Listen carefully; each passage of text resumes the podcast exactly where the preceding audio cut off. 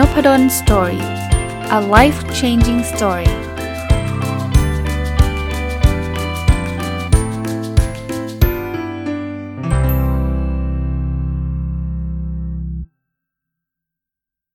สวัสดีครับ ยินดีต้อนรับเข้าสู่นพดล Story พอดแคสต์นะครับ วันนี้หยิบหนังสือเล่มหนึ่งที่เป็นหนังสือแปลของเกาหลีนะ อ่านมาเป็นเดือนแล้วล่ะนะครับ แล้วก็ตอนแรกก็กะว่าจะไม่รีวิวนะ แต่เขียนเอาไปลงใน Facebook ส่วนตัวนะครับ ว่าเอออ่านเพลินดีสบายๆ แต่ว่าไม่ไม่แน่ใจว่าจะรีวิวอะไรได้เยอะนะครับ เป็นเรื่องของชีวิตคู่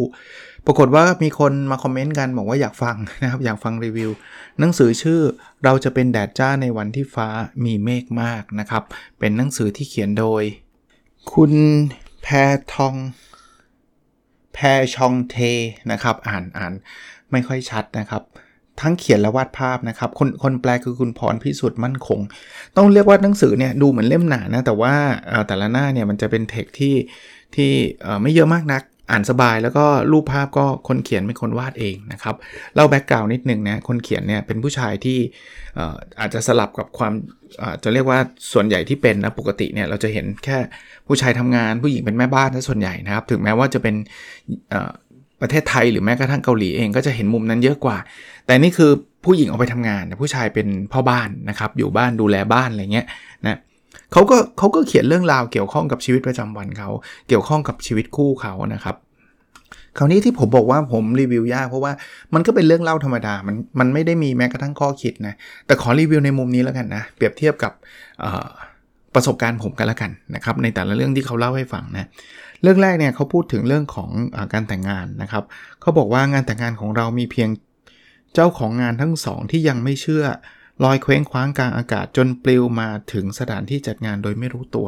คือคือฟีลลิ่งของอคู่นี้เนี่ยก็บอกว่าเหมือนกับเฮ้ยตอนนี้เราแต่งงานกันจริง ๆ แล้วใช่ไหมอะไรเงี้ยอะส่วนตัวผมนะตอนผมแต่งงานผมไม่ไม่มีฟีลลิ่งนี้ คือแต่งงานเราก็รู้สึกว่า ก็คบกันมานานแล้วนะครับคบกันมานานแล้วก็คิดว่าเออก็ถึงเวลาที่เราจะแต่งงานแล้ว แต่ไม่ไม่ได้ถึงขนาดที่ว่าเออยังไม่รู้สึกเลยว่าตอนนี้เราจะแต่งงานกันแล้วหรออะไรเงี้ยผมเคยได้ยินว่ามีหลาย ๆ คู่เลย ในหนังหนังฮอลลีวูดก็มีนะครับ ที่พอใกล้ ๆ แต่งงานแล้วก็จะมีความลังเลใจว่าแบบเสียดายชีวิตโสดอะพูดง่ายๆว่าเราจะแบบอืมเคยโสดมาตลอดชีวิตอะแล้ววันหนึ่งจะต้องคอมมิตคอมมิตก็คือแต่งงานเนี่ยก็รู้สึกเสียดายความเป็นอิสระนะ เออส่วนตัวผมส่วนตัวเลยนะไม่ไม่มีแต่ว่าผมว่ามันเป็นเรื่องของคนสองคนนะสำหรับการแต่งงานเนี่ยสุดท้ายเนี่ยเราเขาคงต้องต้องรู้เองอะว่าเมื่อไหร่ เคยมีคนถามผมบอกอาจารย์รู้ได้ไงว่าคนนี้ใช่ ผมบอกว่าผมผมก็ตอบคำตอบเป็นวิชาการอะไรไม่ได้นะ ผมก็ไม่ได้มีมีประสบการณ์ มีความเชี่ยวชาญทางด้านนี้นะแต่ผมจะบอกว่าเมื่อเมื่อความเมื่อคำถามนี้มันไม่เกิดขึ้นนะถ้าให้ผม ให้อันนี้ผมส่วนตัวเลยนะ ถ้าเรายังต้องถามว่าคนนี้ใช่หรือเปล่านะ ใช่หรือเปล่าเนี่ย ก็อาจจะยังยังยังไม่ถึงเลเวลที่ที่ใช่สุดๆอะ่ะสำหรับผมผมไม่ได้มีคำนี้ไง ตอนแต่งงานเราไม่ไม่เคยมานั่งคำถามว่าคนนี้ใช่หรือเปล่าไงมันมันรู้สึกว่าเออใช่อะ่ะอารมณ์มันคงเป็นแบบนั้นนะอาจจะช่วยเขาไม่ได้เต็มที่นะก็ก็ไม่ได้บอกว่าคนที่ยังรู้สึกแบบนี้ห้ามแต่งงานนะคือคืออย่างที่ผมบอกว่าแต่ละคนเนี่ยผมคิดว่ามี criteria หรือว่ามีเอ่อ สิ่งที่ต้องตัดสินใจด้วยตัวเองอะนะครับคราวนี้หนังสือเขาก็มีรูปบ้านนะเขาก็เล่าเสร็จพอแต่งงานเสร็จเขาก็ไปฮันนีมูนที่ยุโรปแล้วก็มาที่ประเทศไทยด้วยนะ คนเขียนเป็นคนเกาหลีเนี่ยก็มาที่ประเทศไทยเนี่ยก็ก็ happy อะพูดง่ายๆในช่วงเวลาฮันนีมูนก็เป็นช่วงที่ตามบางทีคนใช้ชื่อเลยนะว่าฮันนีมูนเนี่ยมันคือเหมือนกับน้ำพึ่งพระจันทร์ไงก็ความรักก็จะแบบโอ้ยหวานแหววหมดก็เข้าใจได้นะ เพราะว่าเป็นช่วงเวลาแห่ง แห่งความรักแหละ เพราะเพิ่งแต่งงานกัน ถ้าถ้าเราไม่ได้ถูกบังคับให้แต่งงานนะครับ มันก็คงเป็นช่วงเวลาที่มีความสุข ความเห็นผมเกี่ยวกับการฮันนีมูนเนี่ยผมคิดว่าก็เป็นช่วงเวลาที่ดีนะไม่จำเป็นหรอกว่าเราจะต้องไปต่างประเทศไปที่แพงๆนะครับ ถ้าใครมีกำลังจะไปก็ไปได้เลยนะครับ ใครไม่มีผมคิดว่าในประเทศเราเนี่ยขนาดคนต่างประเทศยังมาเที่ยวกันเลยอะก็ก็สามารถไปได้นะที่ที่ผมเชียร์ ว่ามันควรมีช่วงเวลานี้ เพราะว่าสุดท้ายแล้วเนี่ยมันจะเป็น lifetime memory อะมันจะเป็นความทรงจำตลอดชีวิตเราอะถึงแม้ว่าในอนาคตใครจะไปรู้นะ บางคนก็อาจจะหย่าร้างอาจจะไม่ดีต่อกันอะไรเงี้ย แต่ว่าความทรงจำดีๆ พวกนี้มันยังคงอยู่แหละ เพราะนั้นถ้าเป็นไปได้ก็ก็พยายามมีช่วงเวลาแบบนี้นะครับ คราวนี้แต่งงานกันเนี่ย โดยเฉพาะช่วงแรกๆเนี่ยในหนังสือเขาก็จะเล่าถึงกิจกรรมที่แบบ เอาเป็นว่าหวานวีดนะหวานวีด เช่นการตื่นขึ้นมาได้เจอผู้หญิงหรือผู้ชายที่รักกันอยู่เคียงข้างกันเป็นคนเขียนเป็นผู้ชายนะเขาก็พูดถึงในมุมของเขาก็คือ ได้เจอภรรยาอยู่กับอยู่เคียงข้างเขาได้ดูทีวีด้วยกันทั้งคืนดึกอยู่ดึกดึกด้วยกันโน่นนี่นั่นอะไรเงี้ยเออมันก็เป็นช่วงเวลาแห่งการปรับตัวด้วยนะในนี้ผมเพิ่มให้ด้วย คือเอาเอาเป็นว่าช่วงแรกเนี่ยมันคงยังไม่ต้องปรับอะไรมาก เพราะว่าทุกคนก็ยังแบบ เป็นช่วงโปรโมชั่นน่ะถ้าถ้าใช้ภาษาอังกฤษคือโปรโมชั่นนะคือช่วงที่แบบเอ่อมองเห็นแต่สิ่งดีๆในในในคู่ของตัวเองนะเอ่อมันยังมีกิจกรรมหลาย ๆ อย่างที่แต่ก่อนตอนเป็นแฟนอาจจะไม่ได้ทำด้วยกันบ่อยนัก เช่น การไปช้อปปิ้งซื้อของเข้าบ้าน ซื้อซื้อของนี่ซื้ออาหารนะ ถ้าใครเป็นคนที่ทำอาหารเองเนี่ย ก็มันก็ดูสนุกดูดูแบบเออวันนี้เราจะกินอะไรกันดีนะอะไรเงี้ย ถ้าเป็นครอบครัวที่แยกออกมาอยู่กันด้วยกัน 2 คนนะ แต่ถ้าเกิดใครในเมืองไทยมันก็มีหลายหลายแบบนะครับ ถ้าครอบครัวเป็นครอบครัวใหญ่เนี่ยบางทีมันก็ไม่มีอิสระแบบนี้ เพราะว่ามีคนทำให้กินอะไรเงี้ยก็ก็ไม่ได้มีชีวิตแบบนี้ แต่ว่าเอาเอาของคนเขียนอันเนี้ยเขาก็จะมีกิจกรรมพวกนี้ ซึ่งเขาก็เอนจอยหรือว่ามีความสุข คราวนี้ก็พอเดาได้นะเฟสการแต่งงานเนี่ยเริ่มแต่งงานเสร็จปุ๊บฮันนีมูนปุ๊บแล้วก็ยังมีช่วงช่วงพีเรียดที่ตื่นตาตื่นใจ ช่วงพีเรียดที่แบบดีจังเลยที่ฉันเจอเธอทุกวันอะไรเงี้ยแต่มาถึงจุดหนึ่งเนี่ยเราจะเริ่มเห็นความแตกต่างละอ่าในหนังสือเนี่ยเขาจะมีความแตกต่างเช่นนะเขาก็จะเริ่มเห็นว่าเอ๊ะทำไมผู้หญิงเนี่ยเออเวลาสระผมเวลาเขา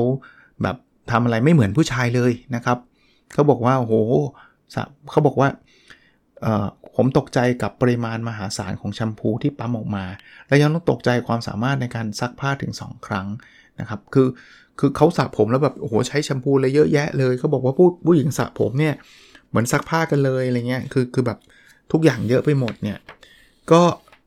ก็จะงงนะแต่อาจจะยังไม่ได้ถึงกับลำคาญหรือถึงกับทะเลาะกันยังไม่ได้ถึงกันขนาดนั้นนะครับ หรือเขาเขารู้สึกนะเเริ่มเห็นความแตกต่าง ระหว่างผู้ชายกับผู้หญิง เช่น เสื้อผ้าผู้หญิงเล็กกว่าที่คิด แต่ก็น่ารักดีเห็นว่าพุทใส่เข้าไปได้ยังไงอะไรเงี้ยหรือเรื่องราวที่อาจจะไม่ได้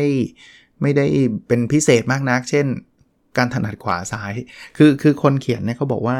เขาเป็นคนถนัดขวาแล้วภรรยาเขาเนี่ยเป็นคนถนัดซ้าย ข้อดีคืออะไร คือเขาบอกนั่งกินข้าวติดกันได้นะ เพราะว่าอีกคนหนึ่งใช้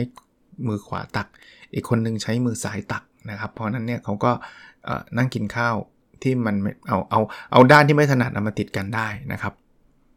คราวนี้บางทีมันเริ่มจากความแตกต่างที่มันไม่ไม่ไม่ค่อยเหมือนกันใช่ไหมแต่เขาบอกว่าถ้าต่อไปเรื่อยๆเนี่ยเขาให้สังเกตนะ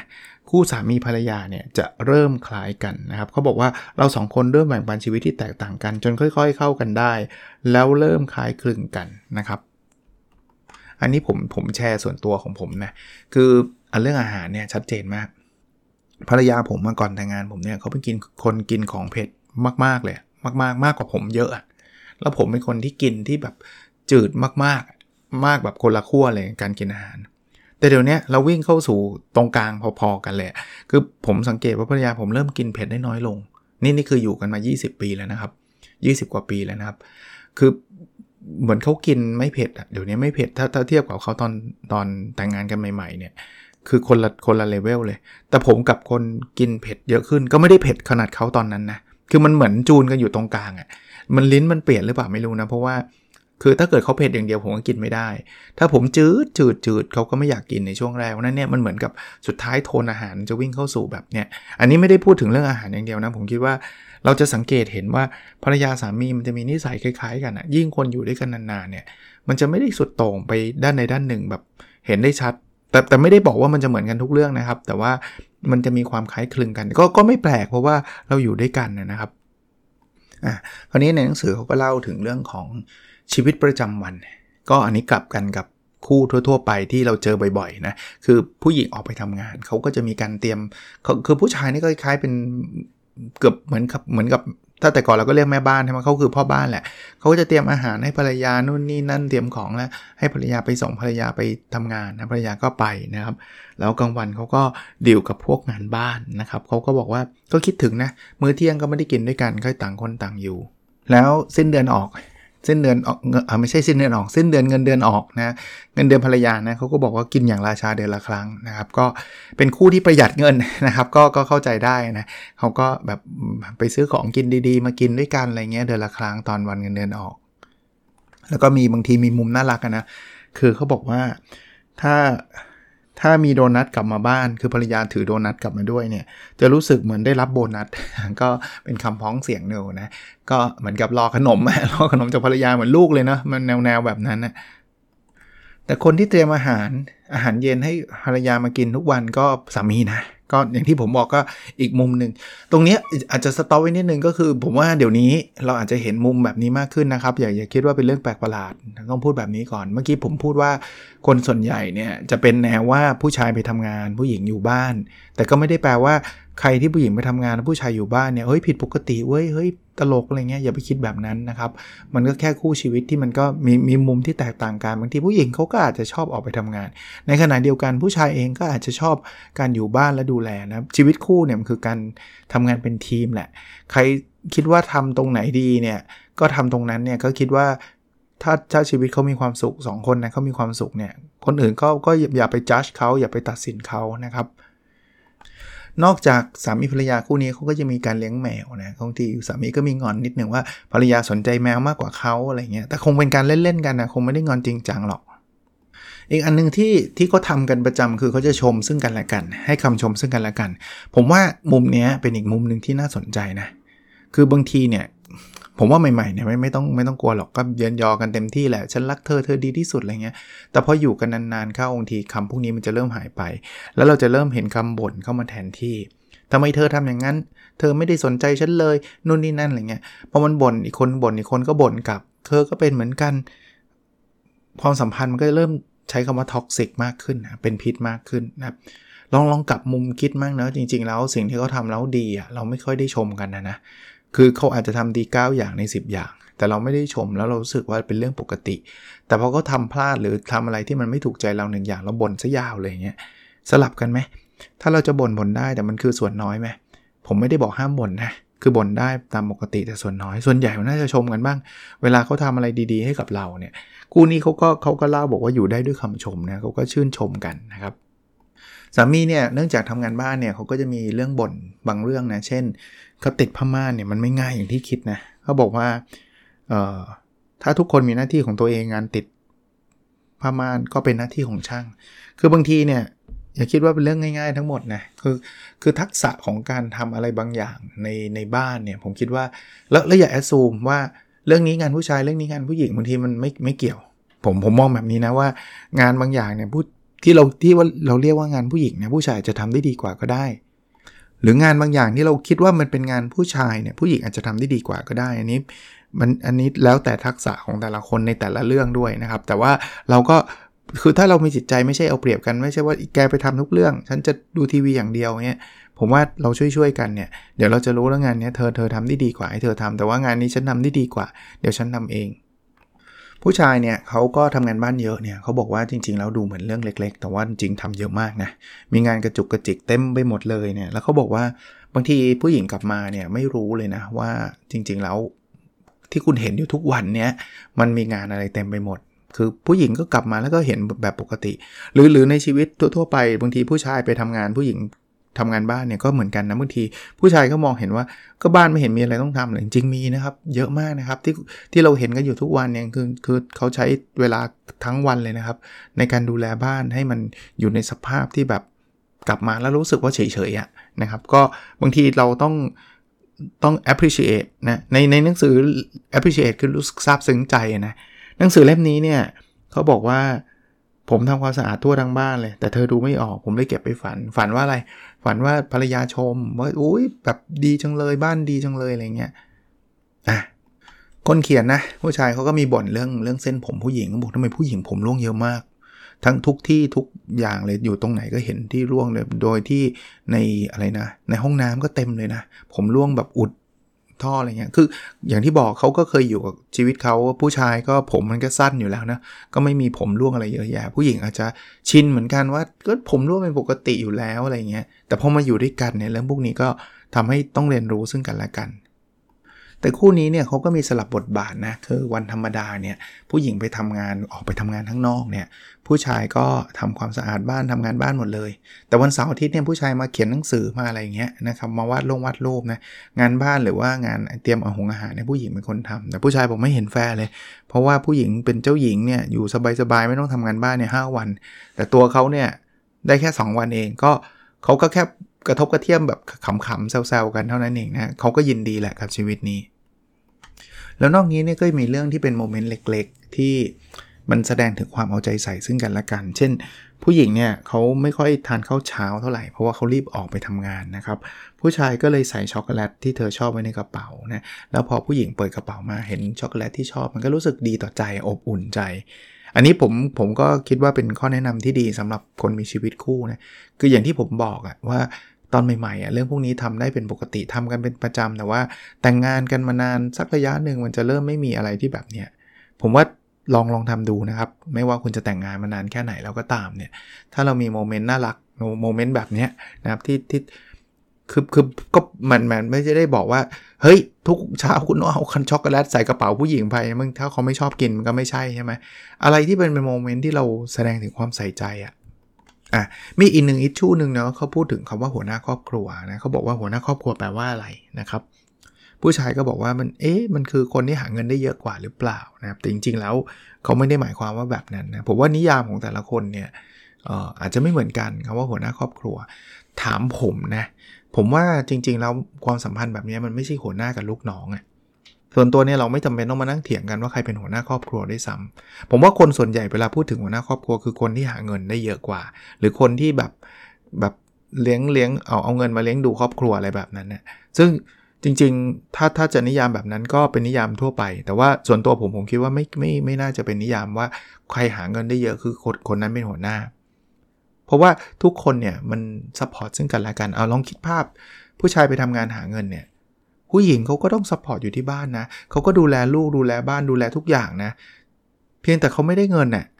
แต่ถามว่าถ้าเกิดไม่มีเขาอะผู้ชายก็ออกไปไม่ได้นะ เพราะว่าบ้านก็เลยเทนลูกก็จะให้ใครดูแลจริงไหมเพราะนั้นมันคือการทำงานเป็นทีมอะมันไม่ใช่ว่าผู้ชายเป็นหัวหน้า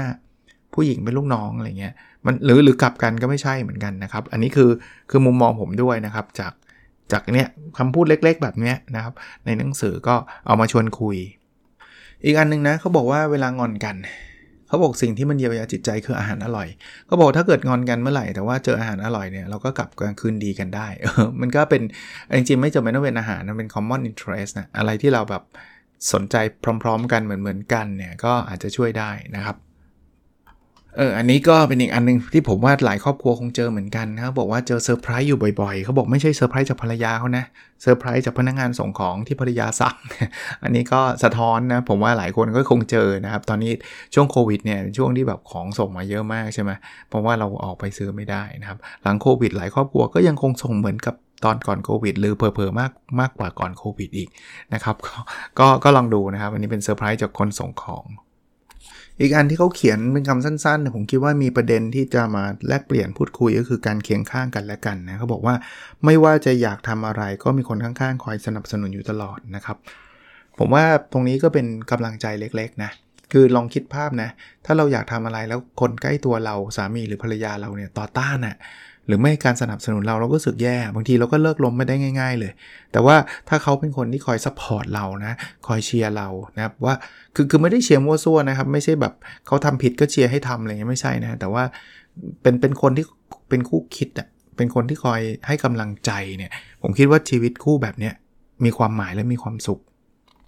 อีกอันนะที่สังเกตในในหนังสือจะเขียนไว้ ผมจะไม่ได้ลงรายละเอียดแต่ละอันคือ เขาจะมีกิจกรรมที่ได้ออกไปทำอะไรกัน2คนตลอด เช่น การออกไปเดินเล่นด้วยกัน การไปเที่ยวด้วยกัน การไปนู่นนี่มานี่ด้วยกันเนี่ย ผมว่าอันนี้เป็นอีกเรื่องหนึ่งที่อยากสะท้อนออกมาว่าด้วยสังคมของเรานะ บางทีเนี่ยผู้ชายก็ทำงานผู้หญิงก็ทำงาน แล้วเราก็ไปคนละทิศคนละทางจนกระทั่งเอาบอกตรงบางทีบางคู่บางคู่แล้วกันนะเราไม่ได้เจอหน้ากันเลยอะ่ะเพราะว่าด้วยความจำเป็นด้วยงานด้วยอะไรเงี้ยแต่ว่า ช่วงเวลาเจอต่างคนก็ต่างเล่นมือถือ หรือว่าทำในสิ่งที่ตัวเองสนใจแบบไม่ได้ไม่ได้มีกิจกรรมร่วมกัน ผมว่า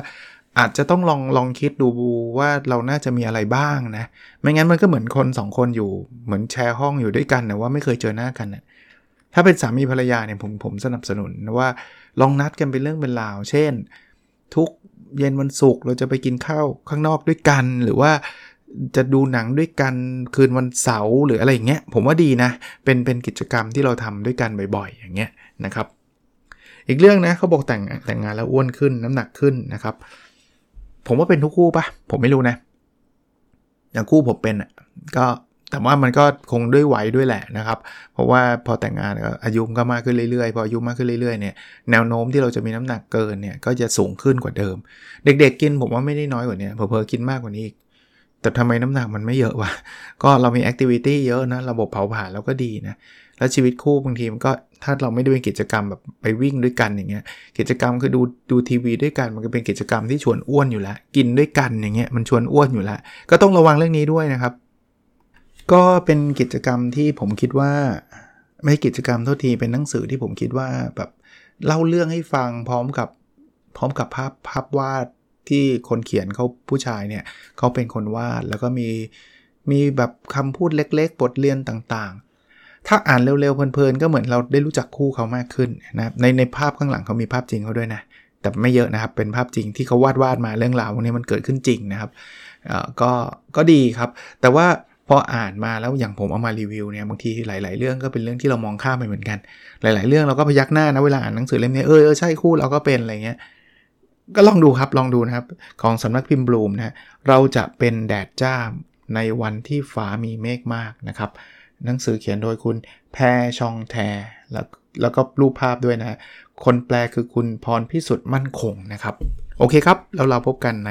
episode ถัดไปนะครับ สวัสดีครับ